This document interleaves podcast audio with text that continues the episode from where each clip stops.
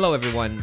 My name is Paulo Espanola. You're listening to Hidden Apron Radio, and welcome to episode zero. So, whether you've stumbled on this podcast through the internet searching around, or you're one of our friends and supporters, or you're our number one fan, aka my mom, hi, Ma. Uh, either way, thank you so much for listening to this very first episode. I'm really, really grateful for your time. Uh, I know myself, you know, looking at all the food articles that I'm struggling to keep up with any given week, just how many things you could focus your attention on between all the other podcasts and articles and books and BuzzFeed lists and celebrity stories and Snapchats. The fact that you're even spending just 10 seconds listening to this means a lot to me and the crew. So, if you've already heard our other episodes, feel free to skip this one. Uh, this is really more of a background episode. Uh, but I think there's some, you know, some of our values and why we're doing this podcast are in here. So, you know, it, it sets a good stage for why we do what we do. Uh, just a bit of background. This show really came out of a time when I had spent food blogging last year, especially when I got to meet all these amazing, amazing people in the food industry. And when I try to write about them, I would struggle with it. It would take me weeks sometimes because I wouldn't know how to put their words on paper in the right way to get the sentiment that I wanted. You know, I, between all the formatting and the photos, I would always have this fear that I would twist their words and not be able to communicate in the same way that they've inspired me. And so I really thought, well, why not just let them talk straight to you guys and start a podcast? And so this is really where Hidden Apron Radio started. Now, if you haven't noticed, uh, from the description or the name itself, if it isn't clear, this is a food focused podcast. But that doesn't necessarily mean that we're only going to be talking about, you know, quote unquote, the food porn or things that belong on Instagram, like that new, I don't know, pseudo pastry that all the foodie trendsetters are struggling to take a picture before they eat it. Uh, or some new iteration of the avocado toast, or the top 10 things you just have to devour this month. Uh, we're not only going to talk to famous chefs or esteemed restaurateurs. Uh, hopefully, if I manage to get some of their time, we're certainly going to pick their brains, right? But we're going to focus on finding ways to make people more aware of the larger picture around food. So, the issues and nuances that surround food from the production, its consumption, uh, the culture around it, and how our relationship over time evolves around food. So we're going to have a chance to hear from a broad group of people, people in policy, uh, pop-up chefs like myself, large-scale caterers, professors, um, academics, and of course, more importantly, home cooks just like you and I, who are really just regular people living extraordinary lives. Here, we're going to talk about, you know, the bare bones techniques that can help you cook and dine a little better that are simple enough that anyone can pick up um, the fascinating, fascinating news that underlies the world of food. And there's certainly a lot out there. And of course, the awesome stories that surround our food. So we'll dig into the philosophy, the psychology, the nerdery, and the history around food. And another reason why I'm doing this personally and why it means a lot to me is that it's another way for me to fulfill my somewhat crazy dream of making everyone in the world a chef that's right.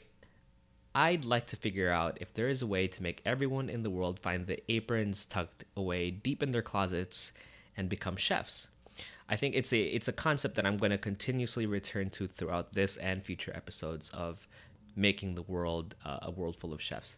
So I, I think for most people that's a very controversial term, right? It's a very loaded term, and I think the definition of a chef has been debated countless times. It's caused many a heated argument and you know you'll see certain vitriolic comments on the internet sometimes about it and i think some people say oh you know a chef is someone who prepares food and he prepares it really really well with such technical mastery that they could probably create macaroons with nothing more than a bowl some egg whites the dust from their windowsill and a coat hanger while leaping buildings in a single bound and that's a chef Others say that, you know, chefs are just really people who elevate the dining experience beyond the actual cooking and eating.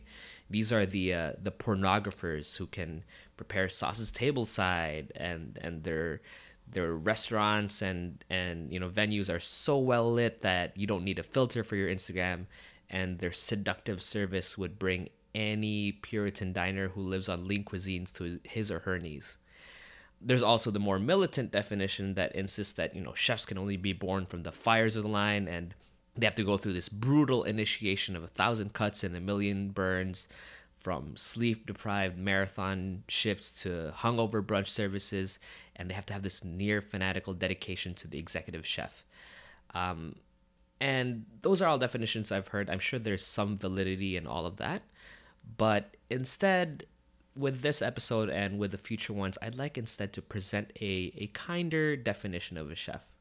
One that I truly, truly believe we all need to consider if we are to continue enjoying uh, and having a healthy relationship with food into the near future.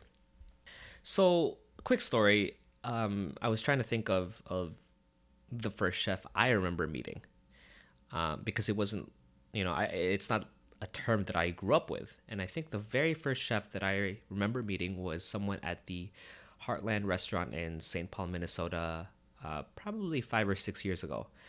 Um, I was still in college. I was at a farmer's market nearby the restaurant for a college project. And one of the things I had to do was to interview local chefs. And so I, I walked into this restaurant. I remember sitting by the window um, and I ordered something with eggs you know, it was the good runny kind, the one that goes like with a Bloody Mary cocktail, and there was like a thick slice of bacon in the cocktail. It was really good.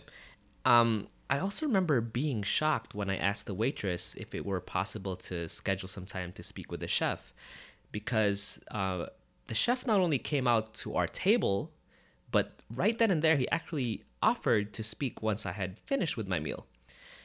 The chef's name was Lenny Russo. So you're probably thinking, okay, well, that's weird because for 20 of years of your life you're saying you've never met a single chef like that's that's just insane i grew up as a chinese filipino in saudi arabia and we never really had an obvious concept of a chef. You know sure there was a lot of cooks visible at the restaurants. Food was a very big part of the culture and there were restaurants all over the city but that's kind of all they were to us. They were just cooks and and when good food was presented at a get together uh, even if it was well plated, no one really praised the parents or the family members by calling them, oh, he or she is a good chef, or asking them, you know, when are they going to be on the Food Network? They just, well, they just prepared good food. I think the term chef was something that we rarely thought of, and it really only existed on television or probably some overpriced hotel out in Dubai. But the reason why I say uh, Chef Russo was different was because this was someone who had principles and ideas for for lack of a better phrase something that was really really apparent to me as i interviewed him for my college project. And it's something it's a quality that i had not at the time considered critical for the food space. I thought you know your job is to cook the food serve it and end of the day right? Um, and, and my memory of the full conversation is hazy but i do recall him being very passionate uh, when we were talking about you know why he changes his menu daily, why food policy matters, why educating the public matters, uh, and this was something he's been doing for many many years. And there was actually a point where he quizzed me on a, a certain chemical that was hard to pronounce. It's apparently in a lot of our food, and I, I didn't know what it was, right? And so he says, if you, an educated college student, don't even know what it is, and we're eating this on the regular, what hope do the rest of the population have? You know and and when i stopped to really think about it uh, chef russo was really just another cook you know he's not really better in the subjective sense than the uh, the grizzled grill veteran slinging the best shawarma in Saudi Arabia's eastern province. I think what really made him a chef in my eyes, and why I call him the first chef I've met, was that he was very aware, uh, aware of the power of food, and similarly our responsibility to the food. I think it's it's such an awareness that I find to be extremely necessary in today's world, especially when fewer and fewer people are cooking and and we've sort of created this disconnect between the food that we eat. You know, we as humans are coming into contact with each other and with food at a dizzying pace.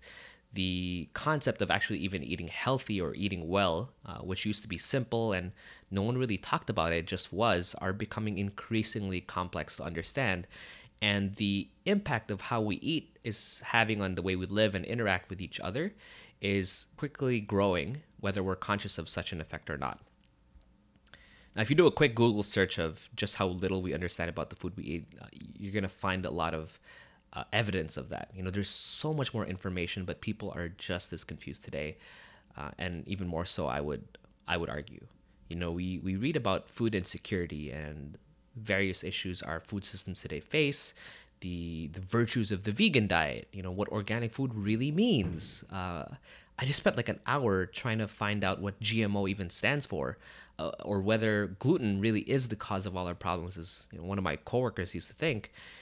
And yet, rather than asking more questions, um, we raise our hands and ask, you know, why bother?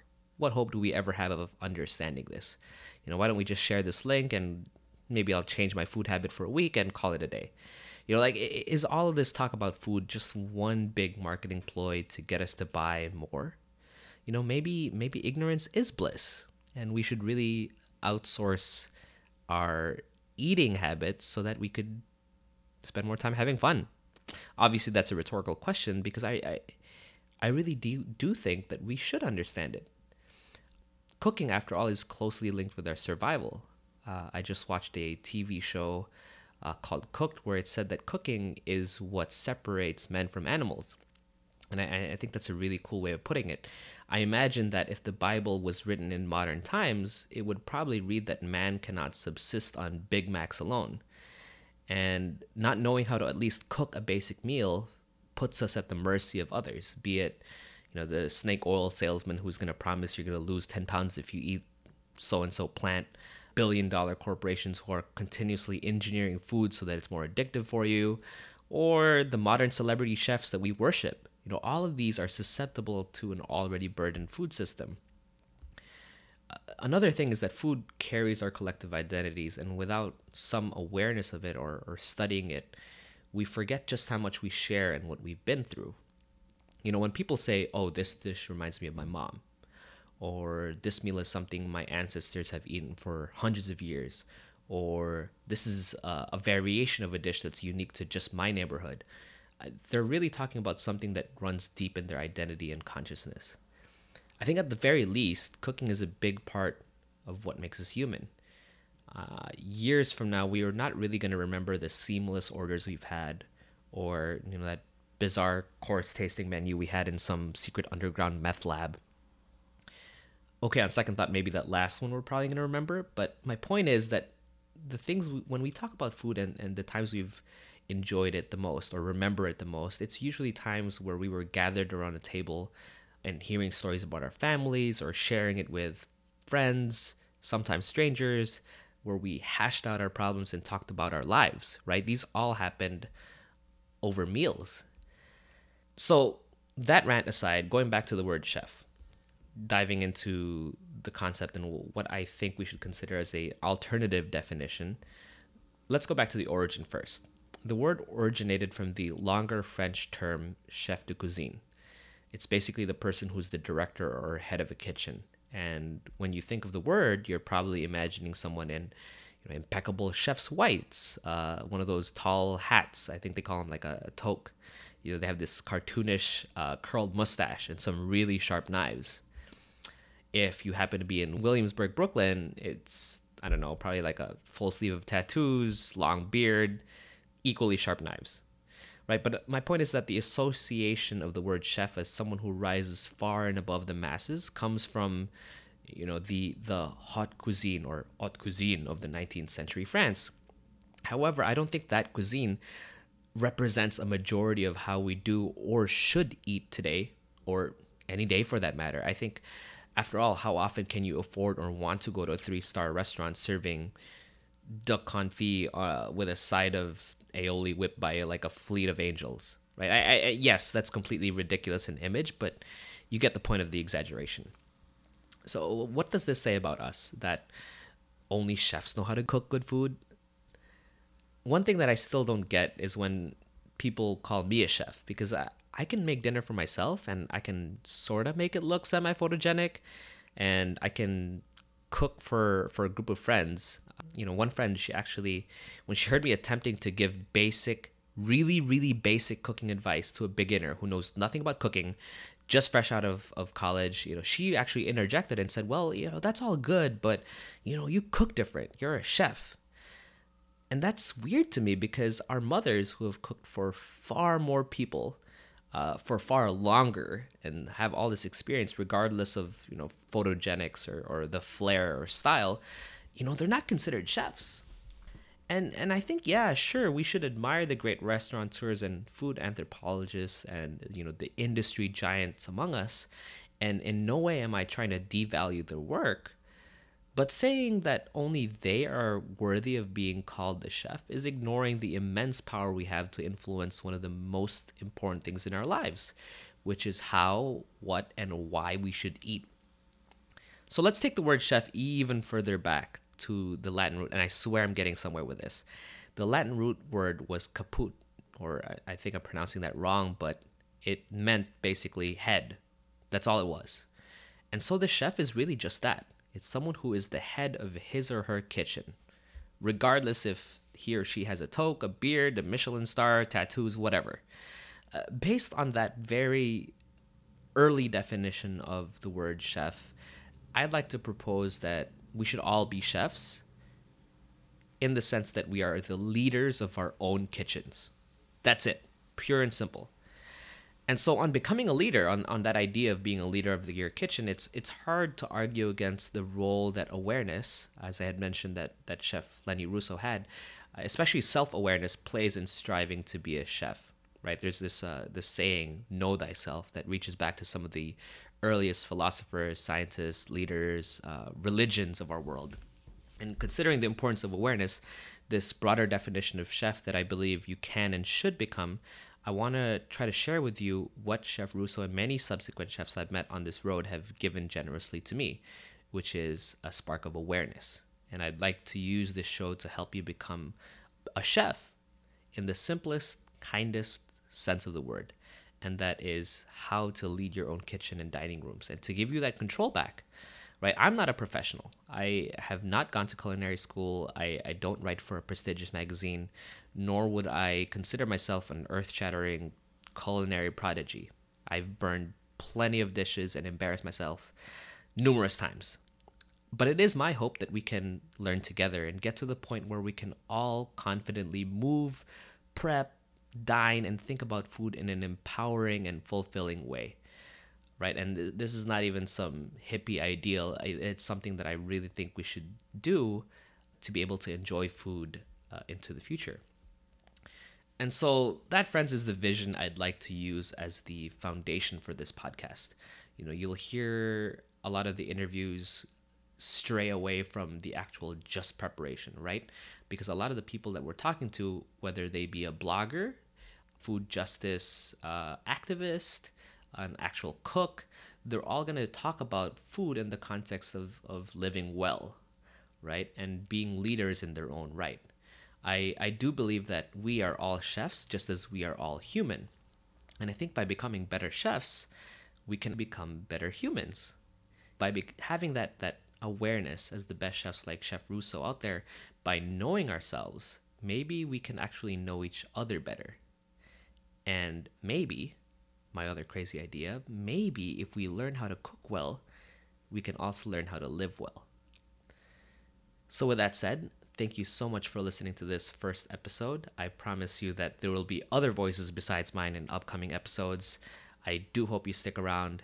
If you have any questions, concerns, ideas, or if you just want to say hi, uh, hit us up at hiddenapron at gmail.com.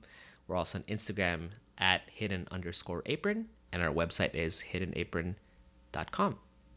Thanks, guys, and see you on episode one.